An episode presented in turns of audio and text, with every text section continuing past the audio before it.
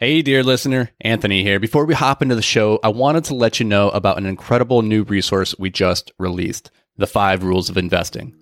Dan and I are huge advocates of modeling the behaviors of the people who have done what you hope to do. And who better to model when it comes to investing than legendary investors like Warren Buffett, Howard Marks, and Ray Dalio? This free ebook breaks down the simple time-tested strategies of billionaire real estate investors that you can use to take your investing to the next level. So head over to InvictusMultifamily.com and grab your ebook today. All right, now let's hop into the show.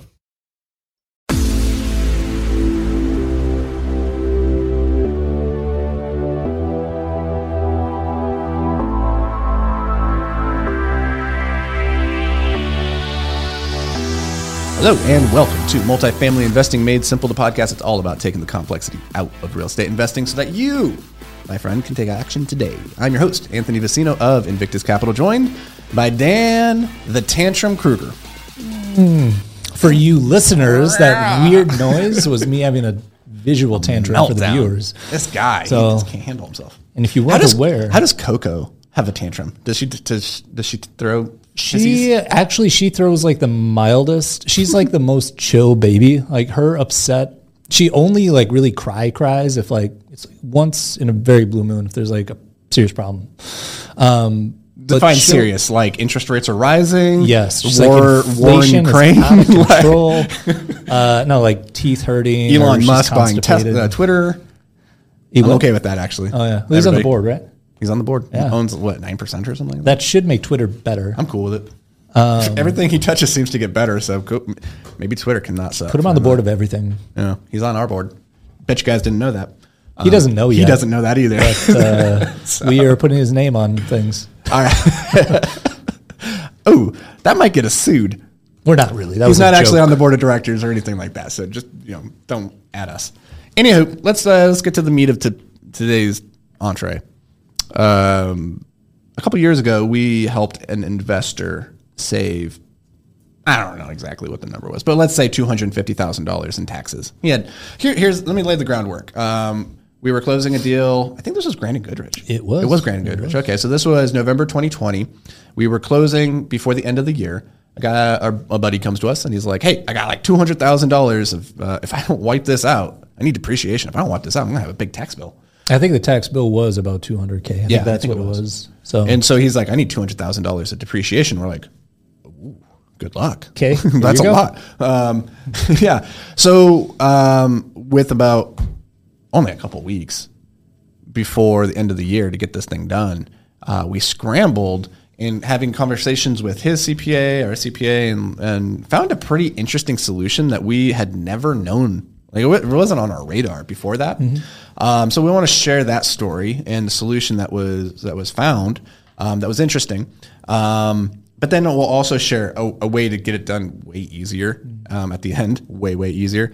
And then before we do any of that, just remember, guys, we're not tax advisors. This is not tax advice. It's not financial advice or anything like that. We're talking taxes over here only through the scope of our very limited experience. Yeah, we're just telling you a story. We're telling you a story. It happened to us for entertainment purposes. Yeah. And we may not actually tell it entirely accurately because it's been a while. It's been 2 years. Yeah. And so our minds are foggy. Like, have you seen us? Yeah.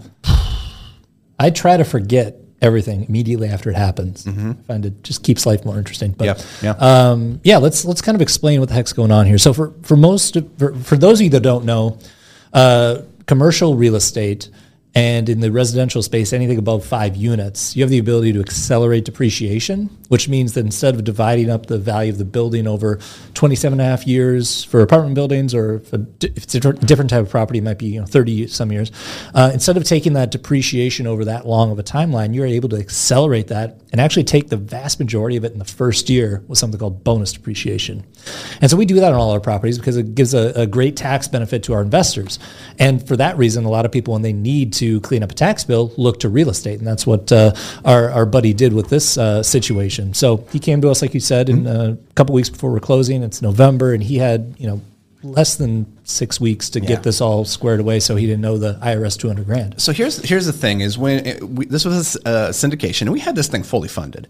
We were done. We were done. Like we were through. There was not any more. There was no more room in the deal. And all the paperwork, the docs, everything was done. And this guy wasn't in there. This is bringing back some bad memories now.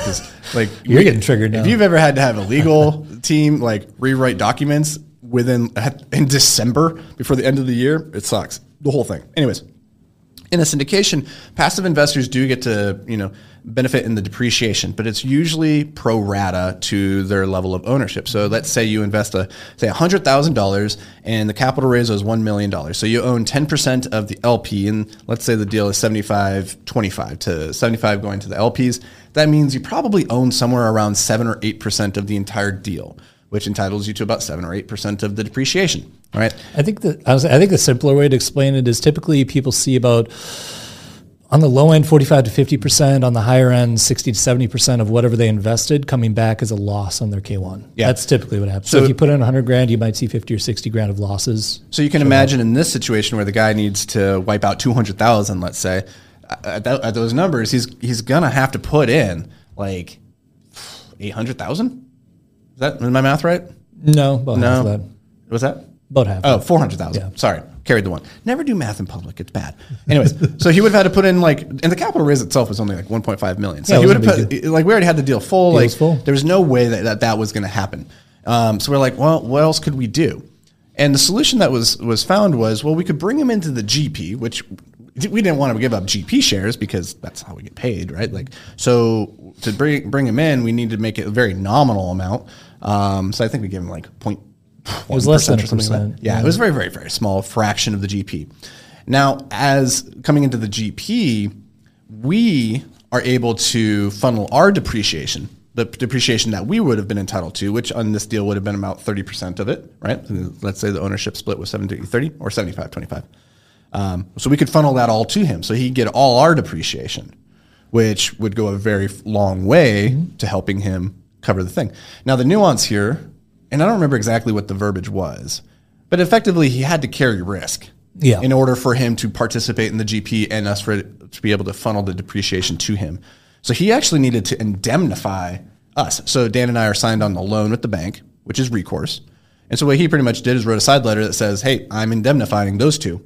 So if they default on it, you can come after me, and it's pretty much a double recourse. Yeah, there needs to be a risk of loss in order to get the benefit of depreciation. That's really the IRS nuance that you need to have. So either you put in capital, like an investor does, and they get their pro rata share per how much capital they put in, or they take on some other risk of loss. In this case, him signing on the loan or effectively guaranteeing the loan on our behalf and taking that risk off of our plate and onto his. Now, we already had a bunch of depreciation from other stuff coming in this year, so we're we don't really need the depreciation on this one deal, so why not? Let's do it. Actually, in hindsight, it turned out I did need it a little bit. Yep. So that's a whole I got a little bit burned in all this. Because that's a triggered episode for you. That was a little triggered, but we try to lead with value. That's one of our core values, so that's what it is. Anyways, so that was a very convoluted structure. And what was interesting about the indemnification is that I think we signed it only for 2 years. So it actually lapses. And there's an option. There's an option to exercise it or for it to disappear so that he can get out of the deal or whatever. So that's a very convoluted way to execute what we did. And that was a result of the timeline, the syndication. The very much easier way is just to do a joint venture. And as a joint venture, if it had just been me, Dan, and this other guy, then we can just funnel all of the depreciation in the deal to him. Yeah. Right? And so if you're somebody who has maybe you're a real estate professional, you have a spouse, because this is how the conversation came up today. I was talking to somebody who has a wife who makes $500,000. He's like, well, I'm a real estate professional. I want to wipe out hers. I was like, you should be going to do, because he was thinking about being a passive investor in syndications. I was like, there's better ways to get depreciation than just that. Go do a joint venture with somebody, get all of the depreciation because maybe they don't need it. Go find a partner that doesn't need it and then use that to wash out. So yeah, you could do one or two deals like that a year that you're doing as a JV just for that depreciation and then do a bunch of other LP stuff to actually make money on. You can Yeah, yeah.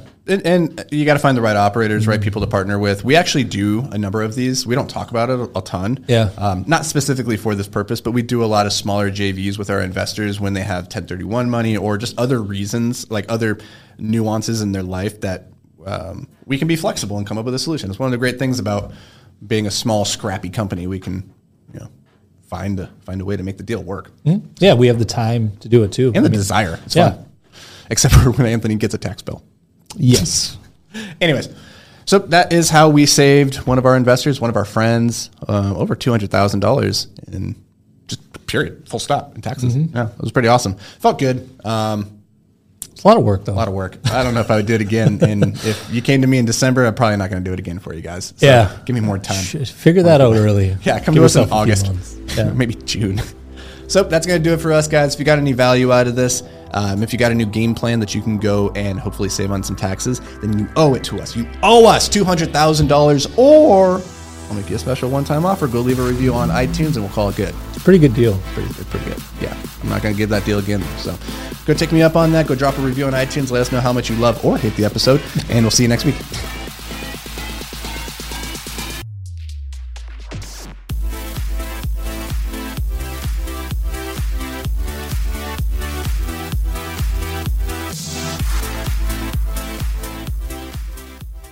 Hey, thanks for joining us for another episode of Multifamily Investing Made Simple. If you enjoyed the show, could you do us a massive favor? Head over to iTunes and leave a 5-star rating and review. Your feedback, it means the world to us as it helps us grow and spread the word about multifamily investing. And don't forget, sharing is caring. So fire this episode over to any friends or family who you think could benefit from learning all about multifamily investing. Thanks, guys. We appreciate every single one of you, and we'll see you on the next show.